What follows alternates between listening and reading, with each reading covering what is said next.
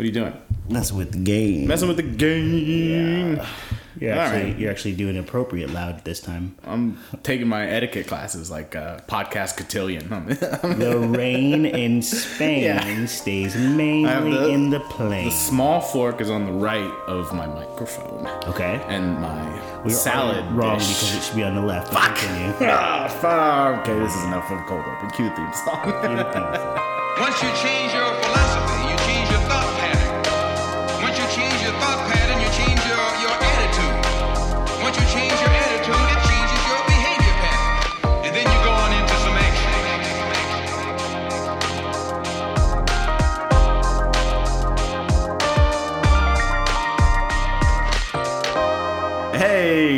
um, this is another episode of Everyone Sucks Here, and I'm your host Brian. I'm Jerome. Yeah, what's up? How's everybody doing? I know you guys can't respond to this, but like, you know, we're just here living another day in uh, the United States. Weird things still happen. I don't fucking. I feel like we've been frozen in time. Since like we started doing this podcast, like I almost just feel like the Partigiano song should just be kicking on again.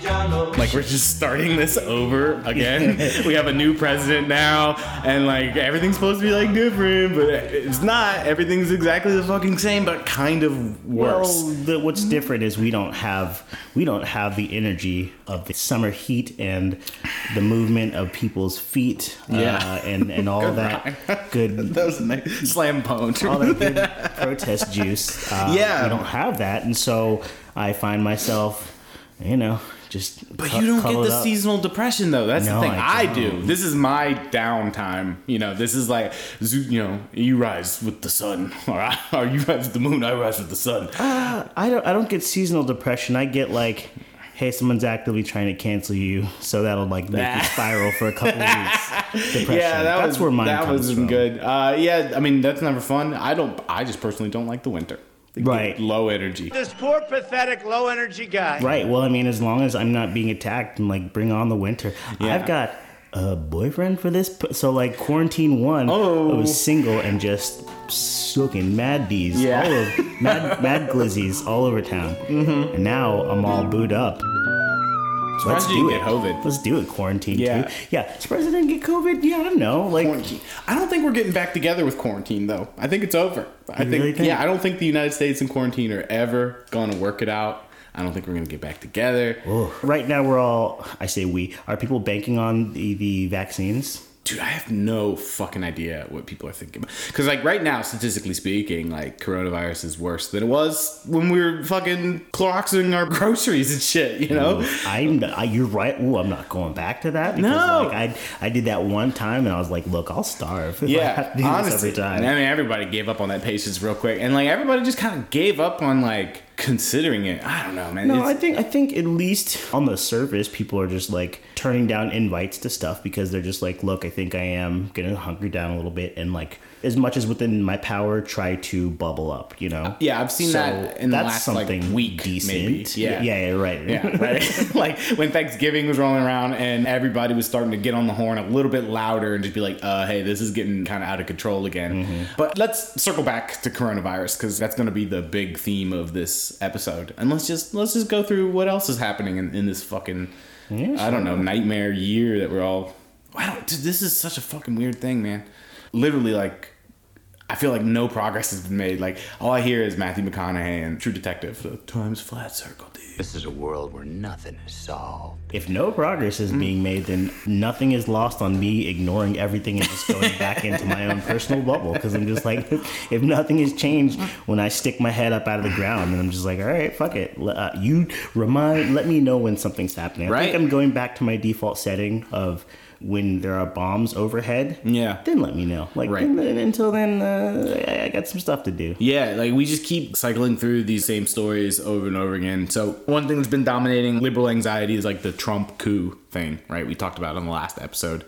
I um, mean, who's still talking about that? Some people, it's it's less and less. Like Trump is even like Trump is is not happening for one thing. We said that in the last episode, and we're going to continue saying that it's not happening. What do you, what do you see this morning? In North, some guy in North Carolina wanted his money back. Yeah, there was some dude who wants two point five million dollars back because he he donated that towards like the trials to try and prove that Yeah. this was like l- l- false. And now that he's seen the fruits of his efforts, he's just like, "Yo, I want my money back." Two dollars cash.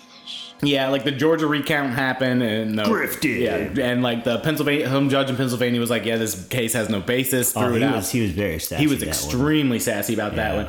Uh, he was pissed at Michigan for doing the same thing, Nevada doing the same thing. He's basically run out of sycophantic 25 year old weirdos to like install into the Pentagon. So that complete takeover of the military also not happening. And he's even now negotiating against himself, setting terms for his own exit. Uh, he said like two days ago, like, well, if the Electoral College decides that Joe Biden is the winner, then I'll leave. And and you know they're going to, so he's going to leave. Well, but once again, uh, big Gemini energy. Like, Yeah, oh, you yeah. don't tell me. Uh, you, I'm not fired. Yeah, yeah, that's exactly what it is. Like he's he is going to be like, well, you know what? Fuck it, I don't even want to be president anyway. Absolutely. He's like, this y'all- job is for y'all fucking trash. suckers. yeah, yeah. Only fucking losers decide to be Only losers are presidents. Yeah. Two terms are for fucking bums. I got I got money to make. yeah, I got money to make.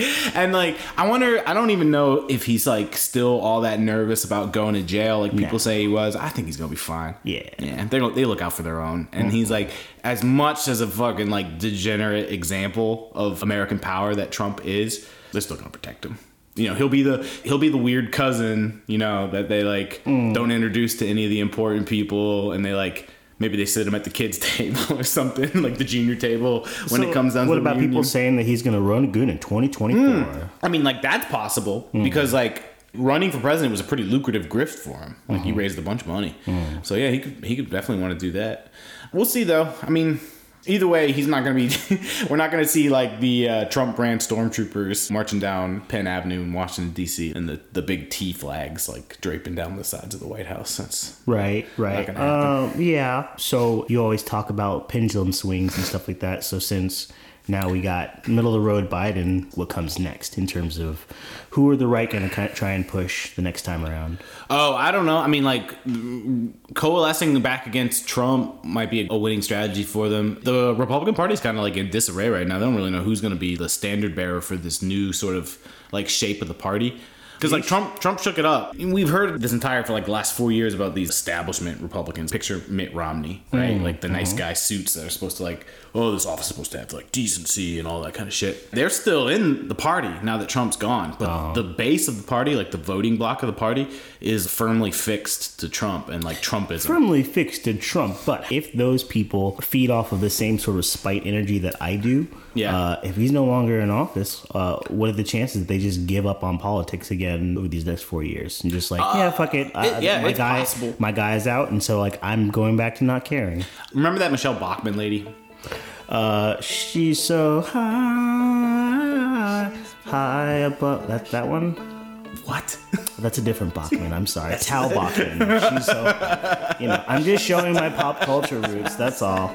The cool people will understand. Anyway. no one is going to understand that. Uh, please, listeners, if you know this, Brian Ganella She's is so boring. high song. Yes, absolutely. That is Tal not. Bachman. That's not. Deep blow up Brian's DMs.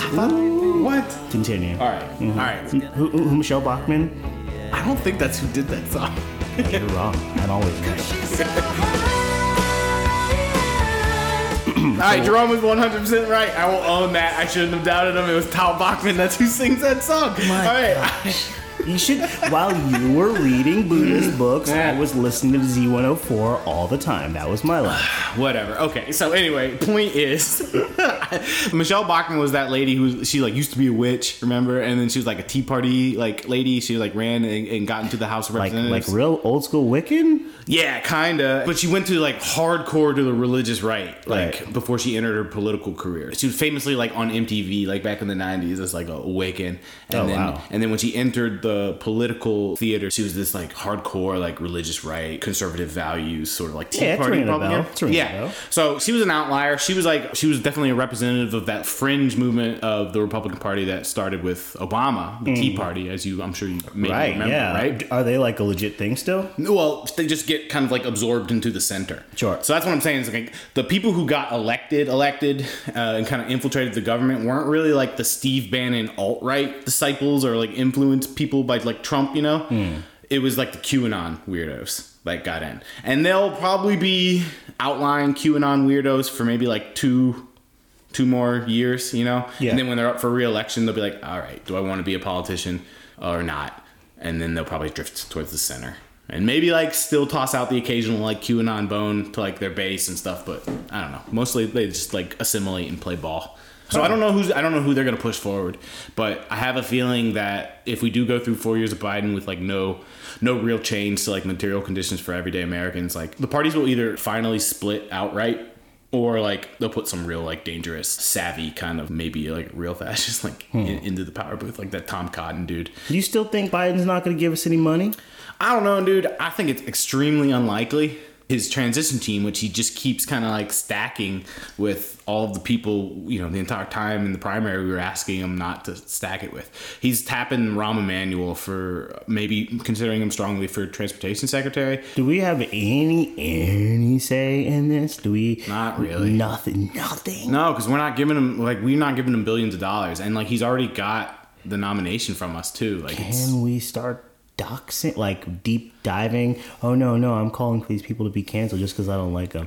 What do we do to get, to, to sway? No, see, this is the thing already. I keep saying like, what do we do to just nothing? There's nothing. there's to sit nothing. back There, and watch. there- yeah, there's like there's literally nothing we can do other than like affecting his his cash flow, right? Like that's the real motivator behind all of these decisions, these placements, right? Because a lot of these career politicians that he's putting into his cabinet are either like well established with the lobbying community in Washington D.C. and various like corporate interests, or they're just from that sector anyway. Like that woman we were talking about, Michelle Flournoy in the last episode. She's you know she's from like one of those fucking like defense industry consultant firms where she just like advises people on how to like make more efficient algorithms for drones and stuff like that. So like she's mm. very much from that industry, and now she's going to be in charge of the branch of the U.S. military that buys the most stuff from that industry. So you you know what I mean? Like you see the problem there. That kind of like integration of Yeah. these two elements, because Yeah. yeah. So like Rahm Emanuel was the mayor of Chicago after his tenure in the Obama administration, famous recently for helping the Chicago police cover up the murder of an unarmed black teenager named Laquan McDonald. So again, Hmm. and he's being tapped for what now? transportation secretary, which is a pretty powerful position in the cabinet. It's like in charge of like buses and trains and highways and stuff like that. Right, right, right. What, what, what are, uh, are there any cool plans Shipping. for that? Are we getting like underground You'd think so, but light no. rails, mag rails, nothing? no, no, no mag rails, nothing like that. I think there was make maybe a planned extension for Amtrak tracks, like the regular ones. like who cares? Who takes Amtrak? I know, no one does. I hate this. And then like Elon Musk is like putting forth like the private tunnel idea. No, Have no, you no. seen that shit? Nope. Where it's like you go down into like the subterranean level of a city and you get to like ride in these individual capsule cars. It's like a private subway, basically. The most, he's, like- he's so he's doing uh the island or in Yeah. Minority Report. Yeah, some dumb kind of sci-fi cliche. Again, like when it's individual. That's like the thing with like American consumer uh, like culture. It's like everything's centered around the individual, right? So like when you're building a new transit system in an urban area where there's like high density population, and you're just focusing on like the individual and like individual transportation and individual experience. Oh, I saw. I saw super counterintuitive. how like American cities are super poorly planned, and that Mm-hmm. like people who live in the city or people who like work and are, are from the city should be living in these cities that are integrated to like create structures where people can just walk everywhere, and so Yes. people don't have to drive in and out of the city, uh, and then have to like be pushed out into places where there's no public transportation and Yo, shit. Like the advent of the car and like the interstate system was one of the worst things that happened to American cities. Like you look at the maps of like American cities like prior to the interstate, Hmm. there were like whole neighborhoods, like sections of the city that just get completely erased so like an overpass can go through it. And it changed the shape and the flow and the planning of cities like ever since, you know, it, it was mass built in like the late 50s and 60s. jeez. Yeah. real game changer and not and just so people can like do it themselves you know what i mean like go to work by themselves in their own little bubble Hmm. like the thing about the car the car is very sacred to the american you know Oh, I It- feel that way. right you feel i mean as a recent car owner too and I, I feel that way as well like i like driving long distances and like being in my own little like chariot you know like Mm-hmm. that's a fun experience in the cities it really makes no sense to have cars No, in the city, a car is what you get into when you leave your boyfriend's house and you fart a bunch. That's what you do. When Yeah. You a car. That's what cars are for. That's what farting. Yeah, Uh-huh. that's your place. you- to, the place to fart. As soon as you leave, it's like a full, like full on five minute one. As soon What's- as you're like driving away. I don't feel like I feel like the cost is not worth it. Yeah, I guess you're right. Yeah, All the- I'm paying, I'm yeah, paying monthly knows? insurance just What- to have yeah. a, a gas chamber. yeah, right. Exactly. Just so you could like fart in a humiliation-free zone, or something Hey, like that. I forgot that I liked singing until I got my car again, and I'm just like, holy shit! I love to sing, but Yeah. like only in my car. So, yeah, and at the cost of like you know infrastructure collapse, like pollution, like all that kind of shit. oh yeah, yeah, yeah. Baby's carbon footprint. Yeah, baby's carbon footprint. Yeah. But Americans love cars. You know, it's not going to change. And that kind of, I mean, that kind of like, we've been railing against that individualist sort of mindset in Americans since we started doing this pod. It was like six months ago now. I do miss riding the bus a little bit. You know. Dude, like imagine if we had a sweet like like mag like one of those suspended rail cars and shit or anything like that or like the bullet trains that they have in like Paris Tokyo, be China. It is always the dream to not have to. As much as I love driving, it'd be the dream to not have to drive myself. Oh, living in the Philippines, having a driver was just great. Just Mm-hmm. You ever do the open back seat. streets things that they do here? I mean, I see how much of an inconvenience they are. Yeah, see, I don't. right, I don't like them because everyone in the United States is bound to their cars, including everybody who has to go to work. So to just like you know Mm-hmm. To plug up arbitrarily Street? close off some of the busiest thoroughfares and fuck up that flow. Yeah, that's a little. I mean, obviously, no ethical consumption under capitalism. That includes fun. Ah. Uh, but like, imagine if there were no cars allowed in the cities at all, and it was open streets twenty four seven, three sixty five. Oh, that's pretty cool. Right? I like that. Yeah. Although I see nuisance teenagers on those. Uh, I mean, do do the Scoobies count as public? Oh, yeah, they gotta go. They gotta go. Yeah, they gotta Because go. the amount of like fuck ass kids that I saw like doing Rough Rider tricks down On Street on Scoobies? Scoobies and shit.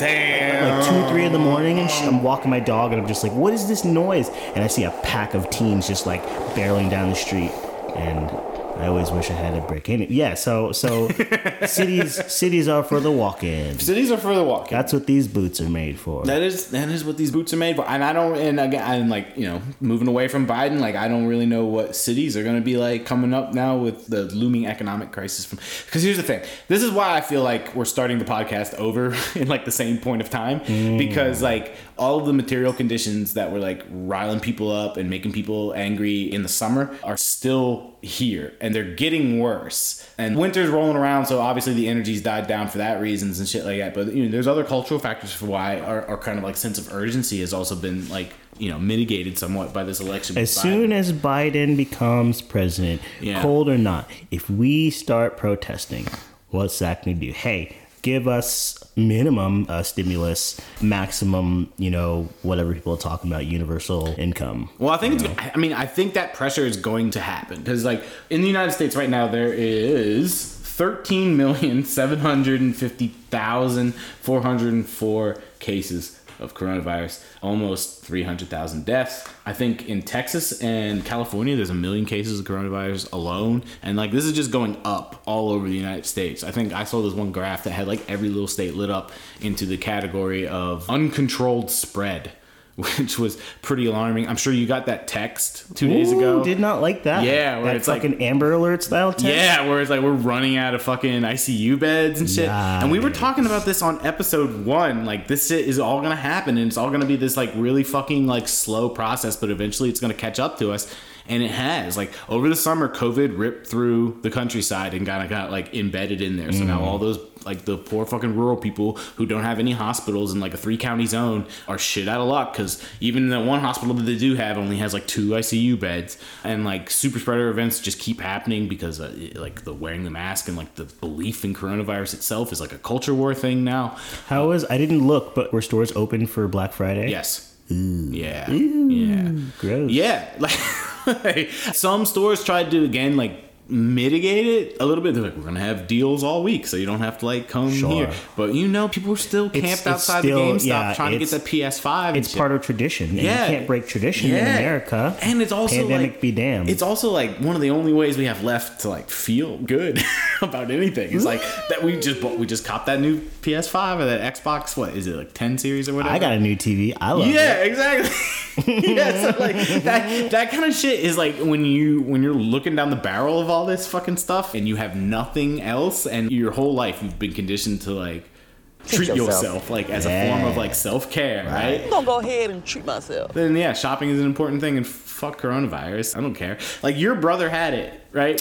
Man. Yeah. So, so my brother survived. had it. Yeah. And then uh, he had it maybe like mid October. Yeah. And then I get a text from my mom around Halloween and she's like, How are you guys? How was your Halloween? And I'm expecting my brother to just be like, Yo, you know, just another day. He's just like, Oh, you know, I had went out and had some fun. I was just like, wait a second. Didn't didn't wasn't two weeks ago Yeah. you saying that you couldn't taste anything and now you're out and then a few weeks later I get a picture from a wedding. Neither of them are wearing masks. Like maybe at at best they take the masks off for the picture. You know. Yeah, let's just assume that. At best, but goddamn, like and he's in Florida, Yeah. which is also teetering around a million cases in the state.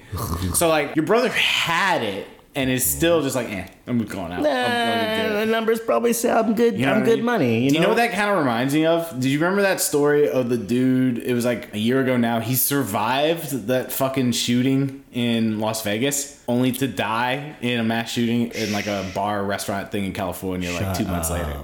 Yeah. Well, he. I'm going to victim blame here. No, no, Yeah, no. he karmically, he's doing something in his life. What do you think? It's some, some fucking Final Destination type oh shit? yeah, I think he missed it the first time around. No, no, no. So like, I think there's something. I mean, maybe we can give him, you know, his flowers for not like being like, you know, post traumatic stress and like inability to go outside and all that kind of shit again. But there's also a component where it's like mass shootings are probably just a normal thing for him. Like he lived through it. And he Mass was shootings these is nature's way. oh god, no! Don't even just cut. It's a- this is- just throw up a big fucking like X mm, noise right now. this is a like new just natural disaster. I mean, There's like kind of. Yeah, you're kind of right. You're nature versus nurture, bro. Bro, I mean, uh, yeah, it's like the fucking natural events are strapped. I don't know. But like Corona is now becoming like the next sort of like mass death event that mm. we're just sort of like internalizing and like Sure. taking in is new.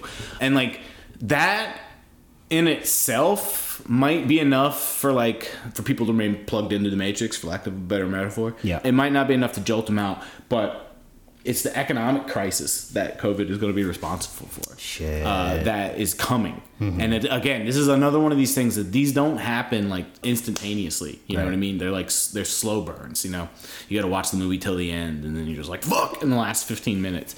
And before I'm reading from this article, Which is something that he does often. I do. I, I'm the. I do the research for this podcast, so we can be like a little bit educational, and Jerome's responsible for the entertainment. It's a nice dynamic. It's it's how it works. waka waka. Yeah. okay. Uh, so, uh, four major factors that are terrifying right now that are coming into play for this, and this is like COVID era depression, right? Uh, is the household fiscal cliff, which is like 40 million Americans are, are up for potential like eviction or home foreclosure uh, in the next like couple months, three months to be exact, because the CDC which is the Center for Disease Control, passed an eviction moratorium federally, so nationwide, that said that landlords can't kick people out if they're making their best effort to like pay their rent or something like that, because it'll it'll exacerbate the COVID crisis, right? Sure. Now there's a there's a bunch of really shitty fucking little loopholes in there to like protect the interests of the landlords too, where like the landlords don't technically have to tell you that the CDC eviction moratorium exists, so like they could just evict you anyway, and like hmm. if you were too ignorant to look it up, like And and how long is this in effect till? till January. Just January. That's it. No, they gotta re-extend that. No, no, no. The CDC on. can't do it, and like, and the, the Not, I mean, the powers that be gotta extend. well, the Congress passed one with the CARES Act, and that expired in July.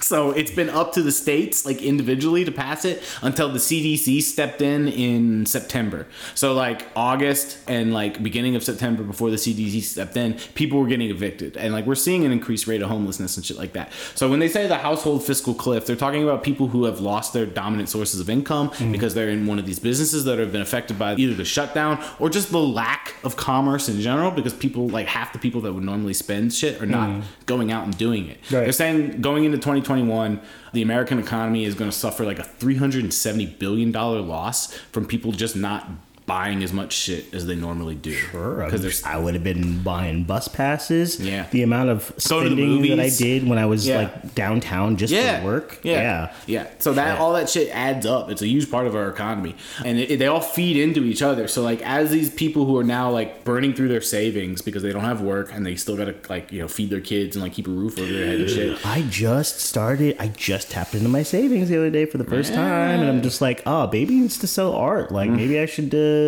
ooh. I'm very much just kind of like. I'm just biding my time. I'm just biding Just my, my time. I, I tweeted that like like weeks ago. Like this should be the dude's campaign slogan.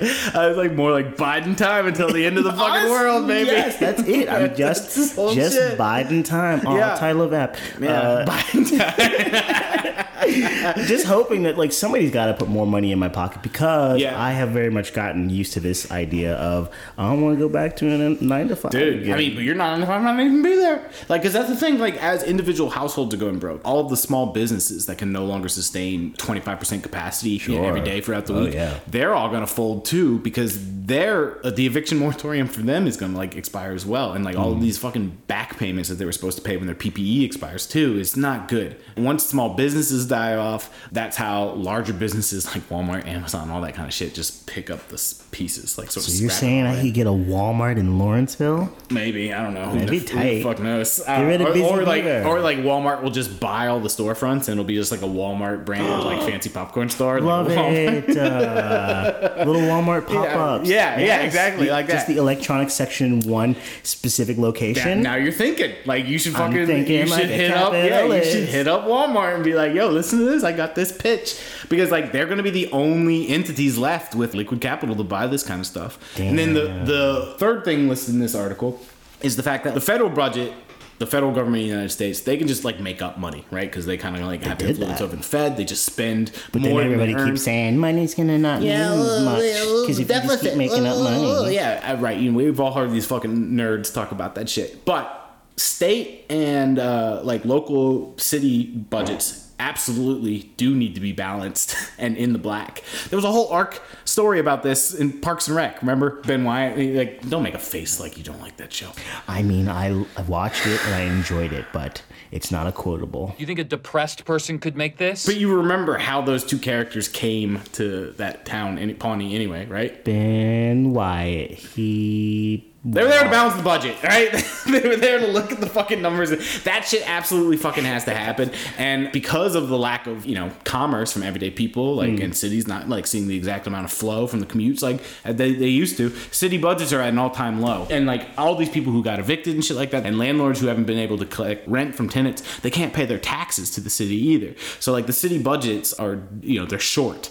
And So, so what you're saying is Pittsburgh feels real dumb for spending three how many million on that little tunnel. Oh, uh, under probably stupid as fuck. In Pittsburgh, where we're from, like I forget how much we're short, but we are short. And Bill Peduto is planning on, on making that up by just like cuts across the public sector, except for the police. He's given them 5.5 million more for next year's budget. But like sanitation workers, like teachers, like those positions are bus drivers, like all of those positions, like the other social services that I'm a company fine is supposed throwing to my provide. garbage into the street and making Pittsburgh an unlivable city and just be like, take that. yeah, Fedora." that'd be cool until like a week later when you get like, you know, sepsis or cholera and die. says who? I'm staying inside.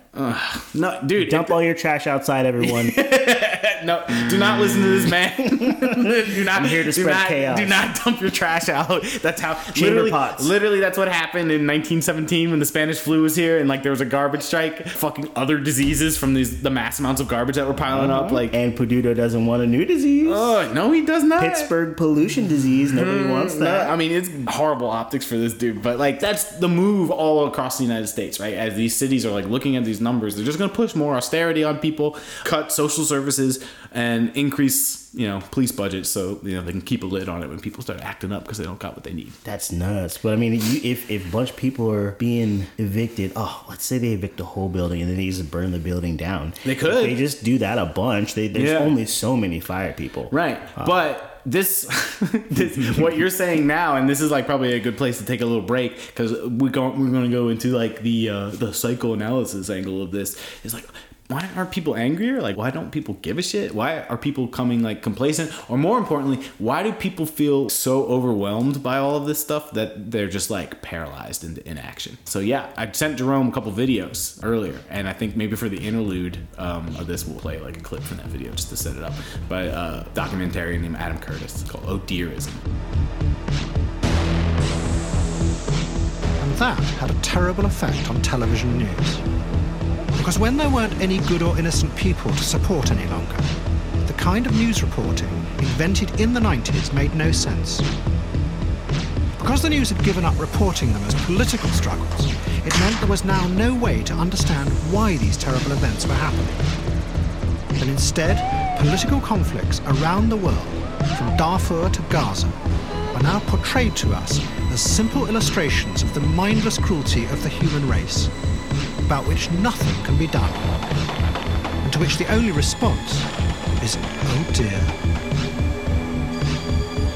It's like living in the mind of a depressed hippie.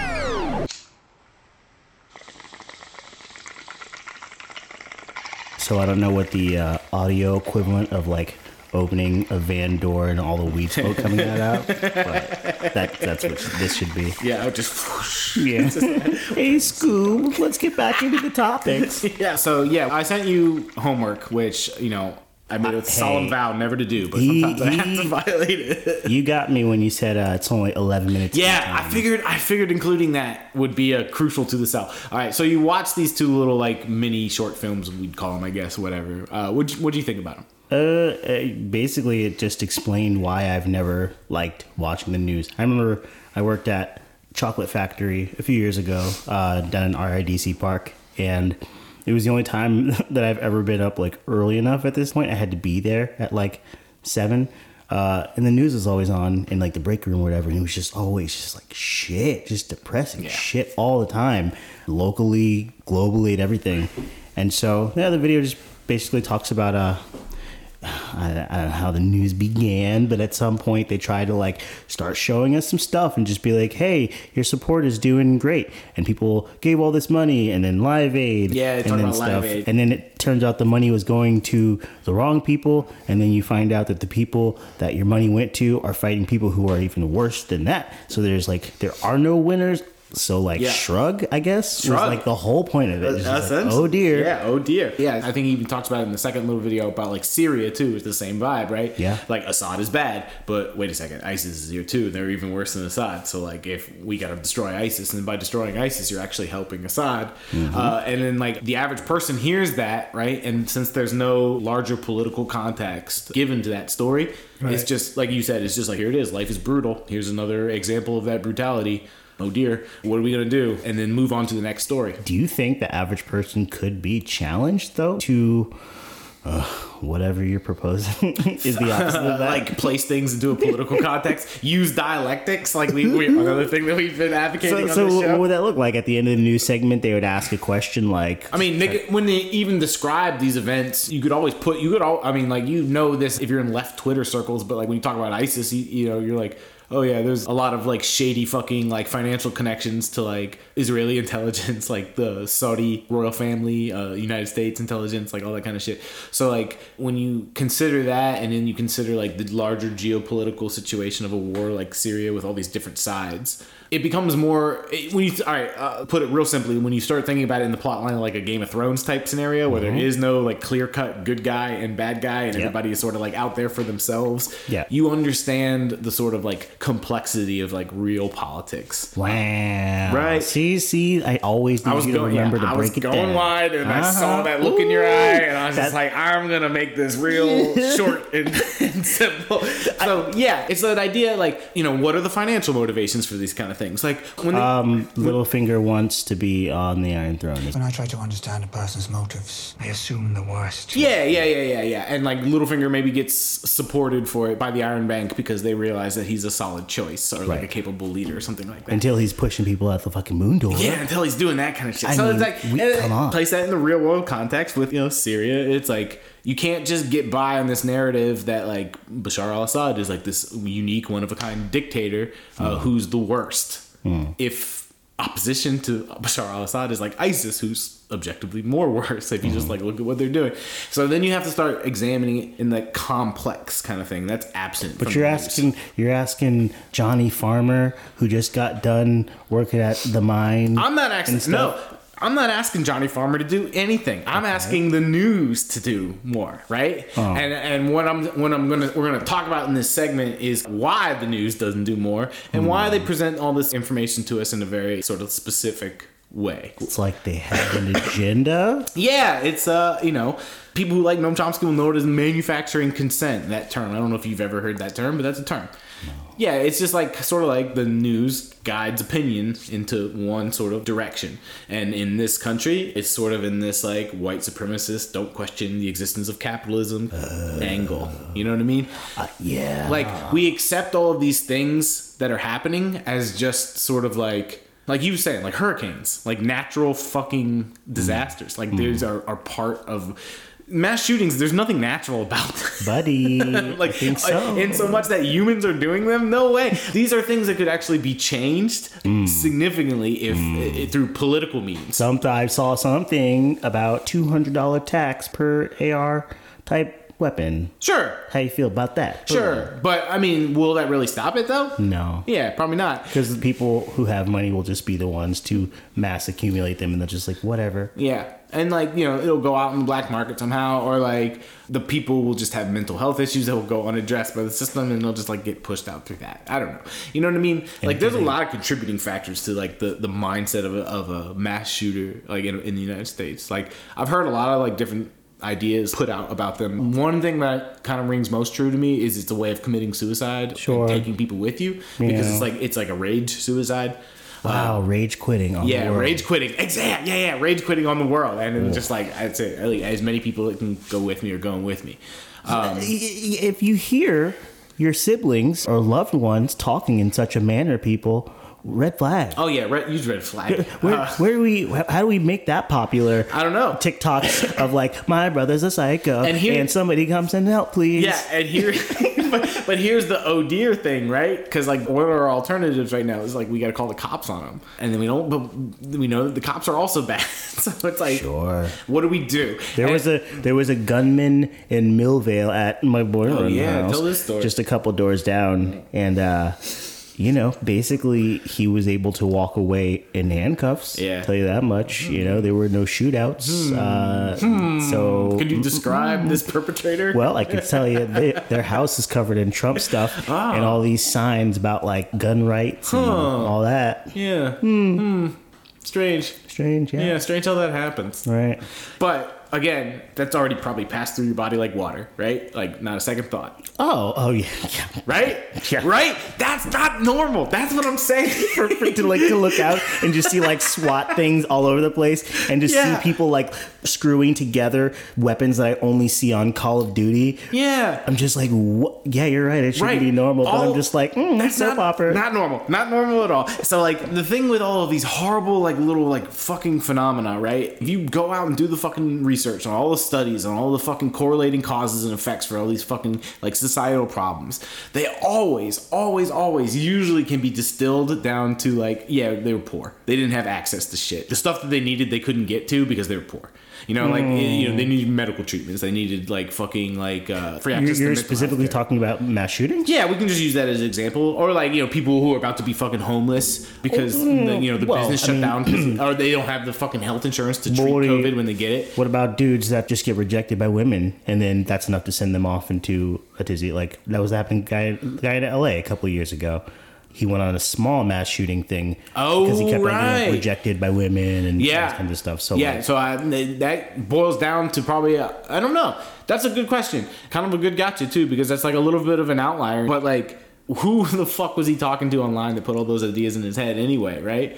with stuff like that that to me is just like people who don't know how to settle who keep like shooting beyond their means perhaps or whatever like if you don't even have the capacity to like ch- charm somebody. Oh yeah, for sure. Individually speaking, there was, Yeah. like that guy was not charming. Like, and I'm sure he. There was were very- things I'm about sure him that people were- right, exactly. But here, he- and here's where I think it could potentially connect. And this, you can tell me if this is a stretch, right? Mm-hmm. This is how it potentially connects to like the culture uh, of abject you- poverty look in at the you United States. airbending, trying I'm to airbending. make this I'm work. doing this. All right. So you know that this dude like probably was egged on by a community of incels online, oh, right? Oh shit! And like those guys are probably not all coming from that exact same socioeconomic right. background of him.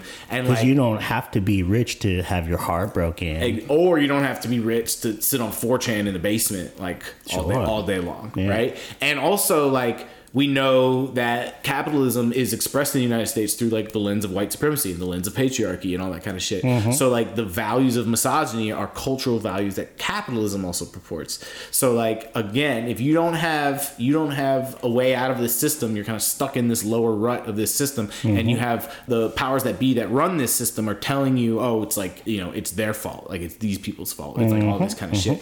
That creates that culture of toxicity, right? And that I'm sure being exposed to that and like emerging himself in that helped that rich guy make Right. the decision to pull trigger on a bunch of innocent right, people. which mostly that's just saying that rich people should never hang out with poor people. No, no, fuck you. That's not what I'm saying. Fuck, we don't need rich people, right? The class antagonism needs to get needs to get gone ever. It's not like they can't fucking merge. But damn it, Jerome. No, I, I was just trying to get us back on subject. I'm trying to get you riled up again, buddy. Yeah, I mean, I'm getting. Uh, yeah, you, mission accomplished.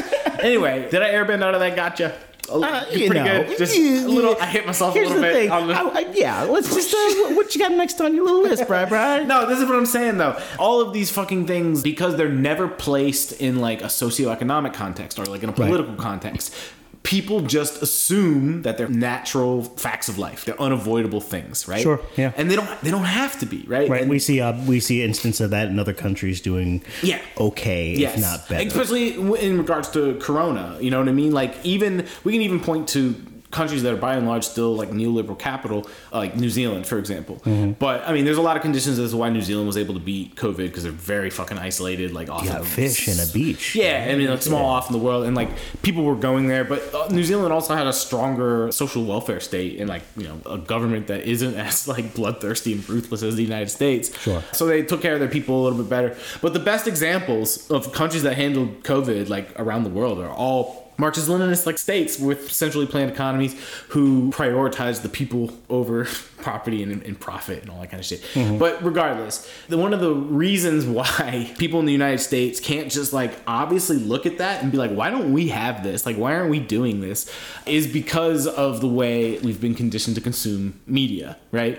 Which is that unending barrage of cruelty and like that these things that happen that are bad, they don't want them to connect them to capitalism. They're like, don't even look. Don't even look behind this curtain. Capitalism is good. It gives us all this fucking freedom and all this fucking stuff. And like, that's just a given. You can go buy a fucking TV. You can feel good. All that kind of shit. I mean, you know, to your to uh, some of whatever point I, I again we're going to make, but anyways, just like the way that uh, I hear I hear communist and I Yeah, still yeah, hear like uh, in my head I'm just like ooh communist or whatever. Anytime somebody mentions capitalism in an argument, I'm just like turn my little engine on. I'm like, here we go, fucking Yeah. someone's talking about capitalism. I already know where we're going with this, or whatever. So like, Is it because you hear that mostly anti-capitalist arguments or pro-capitalist arguments? anti-capitalist Oh, arguments? I mean, Yeah, no yeah, one likes it. Nobody likes it, Yeah. but only certain people, and, and it's not like a, a bad thing. It's it's woke people, Yeah. uh, people who Yeah. know. Yeah. Only the people who know talk about it. Yeah. And so, if you're in just a regular ass conversation with fucking dudes at AutoZone or whatever, guarantee capitalism maybe comes up like once a week or something like that sort of thing. You know, so like you're right, people aren't talking about it, and I don't know. I think uh, in the same way that Hank feels like as soon as we start going, to, Hank is uh, the, the the bumpkin I was talking Code to name. over the summer. Damn it. if he thinks that the only way to a better future is that like you have to give up your stuff because they just still don't know better Yeah. and they still Yeah, yeah. think that like you know what do you mean capitalism? I got to stop buying stuff because still to this day, even me, like when you start going in on capitalism, it's so crazy how much I picture the Optimus Prime uh, from Beast Wars, but like the Transmetals one where he becomes like a tank and stuff. Whenever I think about people like with capitalism, I'm just like, yo, but I want my Optimus Prime tank, like, and I I won't be able to get that with capitalism. Yeah, yeah, gone. yeah, yeah, yeah. Like, if Like, I'm still there after listening to this stuff, Yeah. I have to imagine that's where most people are. Like so, there's like this fear that like stuff only exists because of capitalism. Yes. Yeah. I mean, that, I mean, like I can understand that, and I think that's like that's part of this whole like presentation of reality too. Is like look at all this stuff that capitalism provides for us. Like this is what they're saying, right? Mm-hmm. And it's like that's don't you like that? Like isn't that great? Like that's all, that's all you need to look. That's as far as you need to go. Like you don't need to go into the back and see how the sausage is made and all that kind of shit.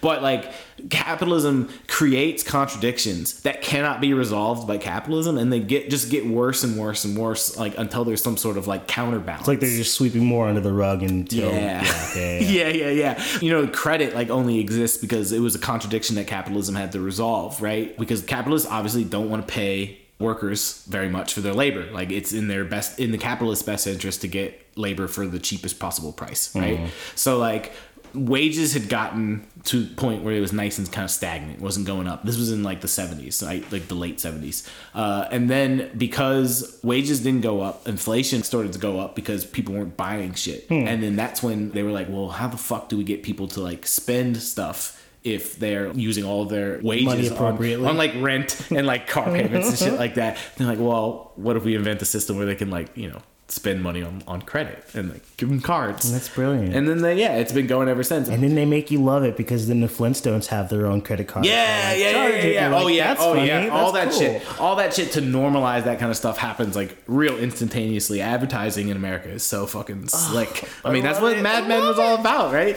So again, capitalism cannot resolve these contradictions, right? So Mm-hmm. they just keep getting more and more exasperated. As these crises keep getting worse and worse, they had to actually even like change the way we sort of perceive them. There was this divergence in like how we interpreted politics. This is what the video talks about, right? With the news, where it started being presented to us in this really like simple narrative where we had good guys to root for and bad guys to hate. Yeah. And then when the actual events would unfold and reveal that they were much more complicated than just that simple binary narrative, Yeah. that's when they just switched to the presentation of Odierism, which is just like, this is bad. Bad things happen. That's something that we have to just accept about life. So, what would it look like if the news was still giving kind of information that you think the news should be giving? If it wasn't just like saying like, "Hey guys, like everything sucks here." sure. Yeah, I mean, like here, here we are doing the same thing.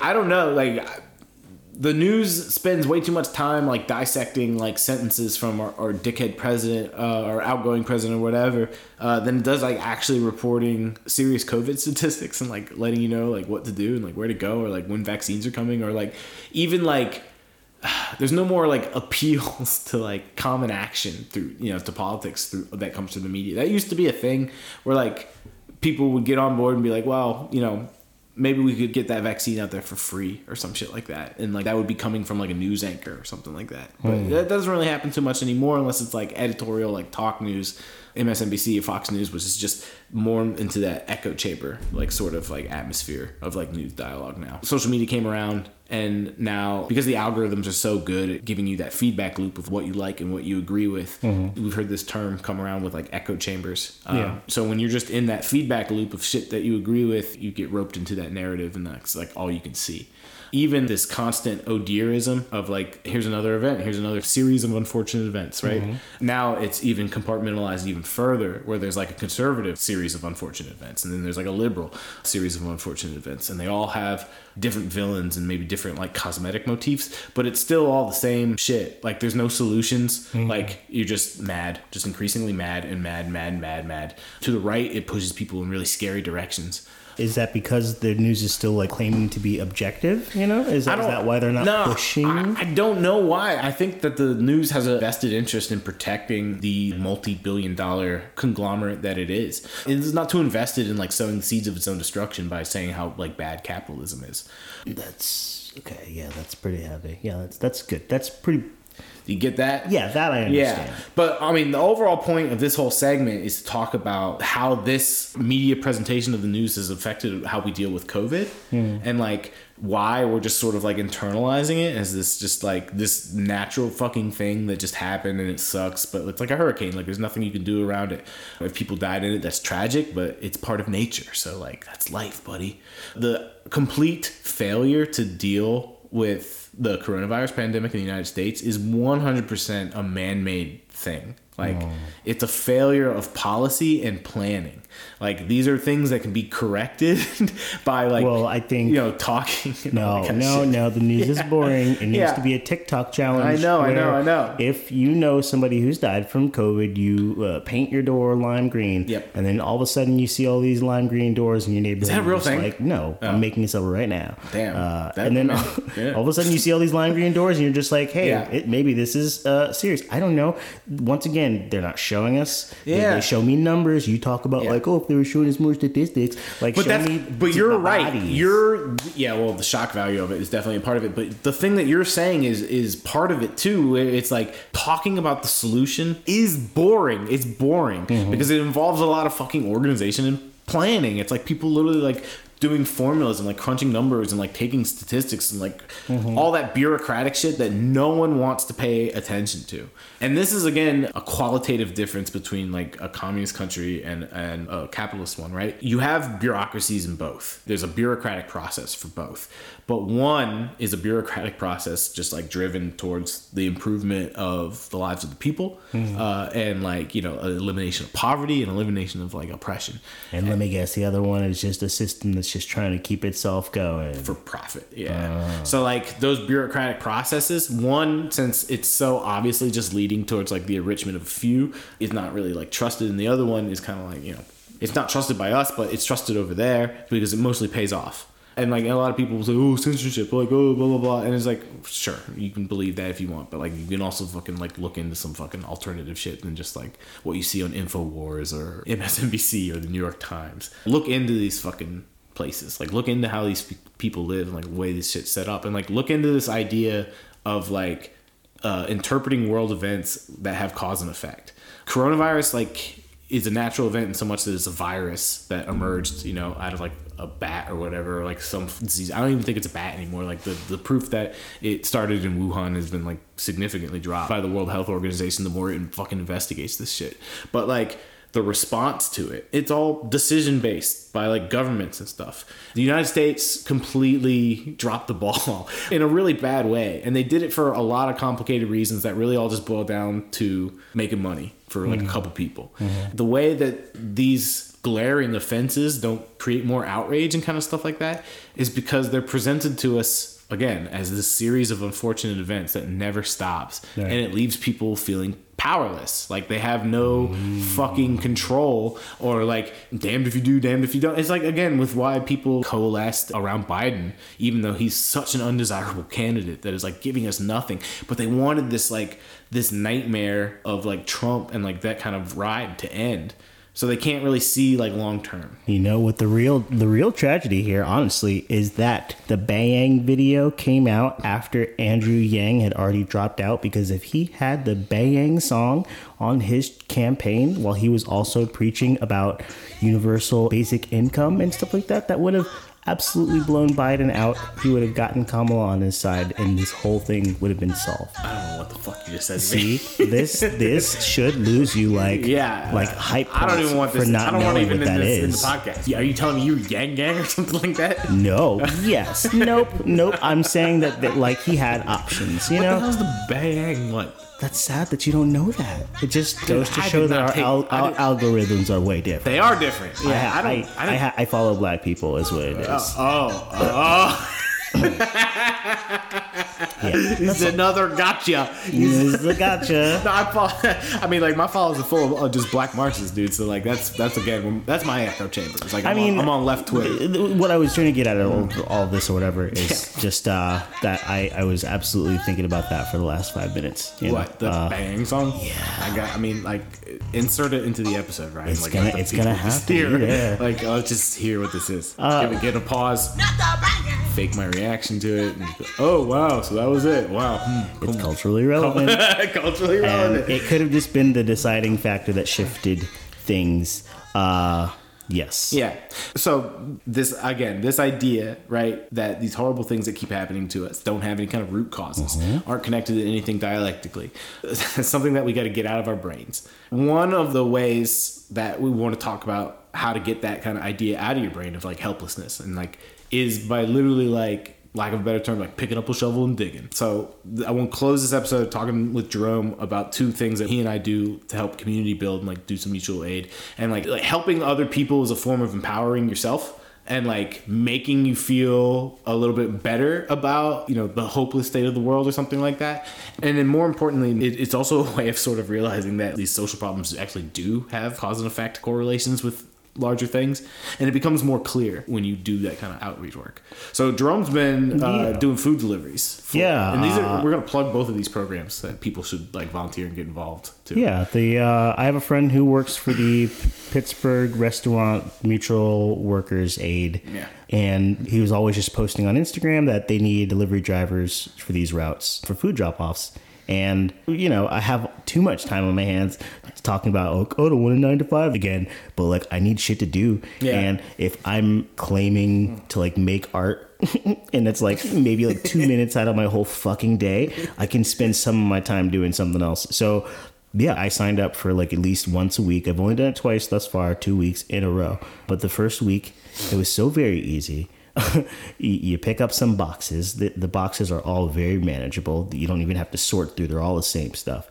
You just text the person that you're on your way. Sometimes they respond, and when they do respond or whatever, you're just driving away. And like I don't know, like it's just it's always nice to hear thank you Yeah. and for doing something like just so simple as just like dropping something off at somebody's door and you just keep going or whatever. And some people say thank you so much, and Yeah. like I don't know, just like this small little bit of appreciation for it's just like damn, I don't know, like this just reminds me of delivering pizzas, you know? Yeah. And this is I always talk about not having time to listen to podcasts. Boom, I've got my podcast time now. I mean, And making this work for you right and it's so like the second time around, I took two routes now. Yeah. So, you know, I have time and I should be using it for people other than myself. And like for a while, it was just like, oh, I'm doing a podcast. That's making people think that that's enough. And it was just like, no, that's not even close. That's not no, even, this, like, is, close enough. this is bullshit. For the record, people, we do not think we're doing anything like good other than making a, a yuck yuck funny political show for like ten of our friends. Uh. like, like we're not out here saving the world and shit. Like, no, we're trying. We're talking about like stuff that we do do in real life. But this podcast is not it. right, right, right, right. But uh, but also I did, you know, end up I was I was talking to my roommate about it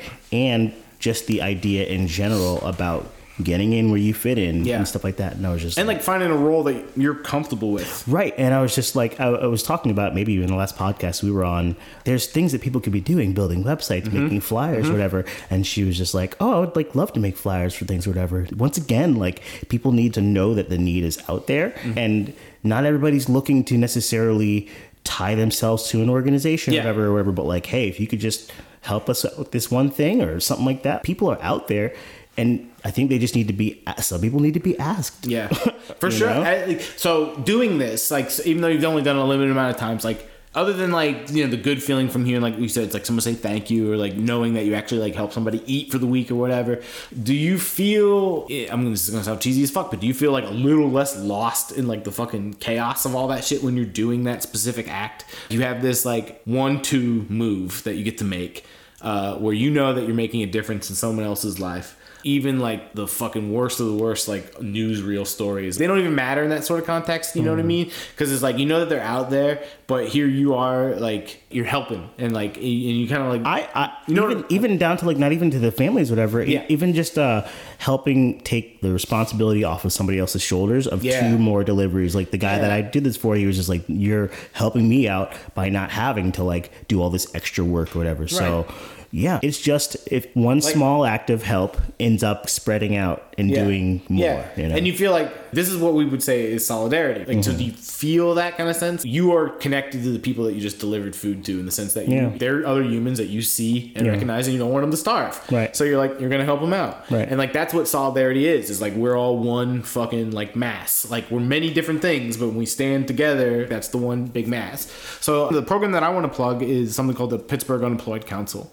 And this is again a thing where it's like it was organized by a specific political party in Pittsburgh, but you don't have to be a member of that party to volunteer. And we're out there. It's like a for workers by workers type deal, and we have two programs that are running out of it. One is called File Together, Fight Together. We're out there helping you uh, navigate the fucking unemployment system if you don't have computer access or you're just confused by it or some shit like that, and like track down that fucking state benefit money so you can, you know, live. I've heard stories of people getting retroactively thousands of dollars Yeah. because they didn't realize that they were paying into the Yeah. system for X amount of time or just whatever the circumstances are. So yeah, we've I mean we've helped dozens of people over the course of the summer like find some of them checks and it's like really made a difference and like they let us know and like Pucks uh, in Garfield and Brookline now but soon moving to Homestead are starting to collaborate with some indoor spaces and running mutual aid programs which will be like distributing like ration plans of like frozen entree meals from 412 Food Rescue to people or uh, Food Not Bombs will be collaborating with us in uh, Homestead doing basic groceries and like hot food preparation for people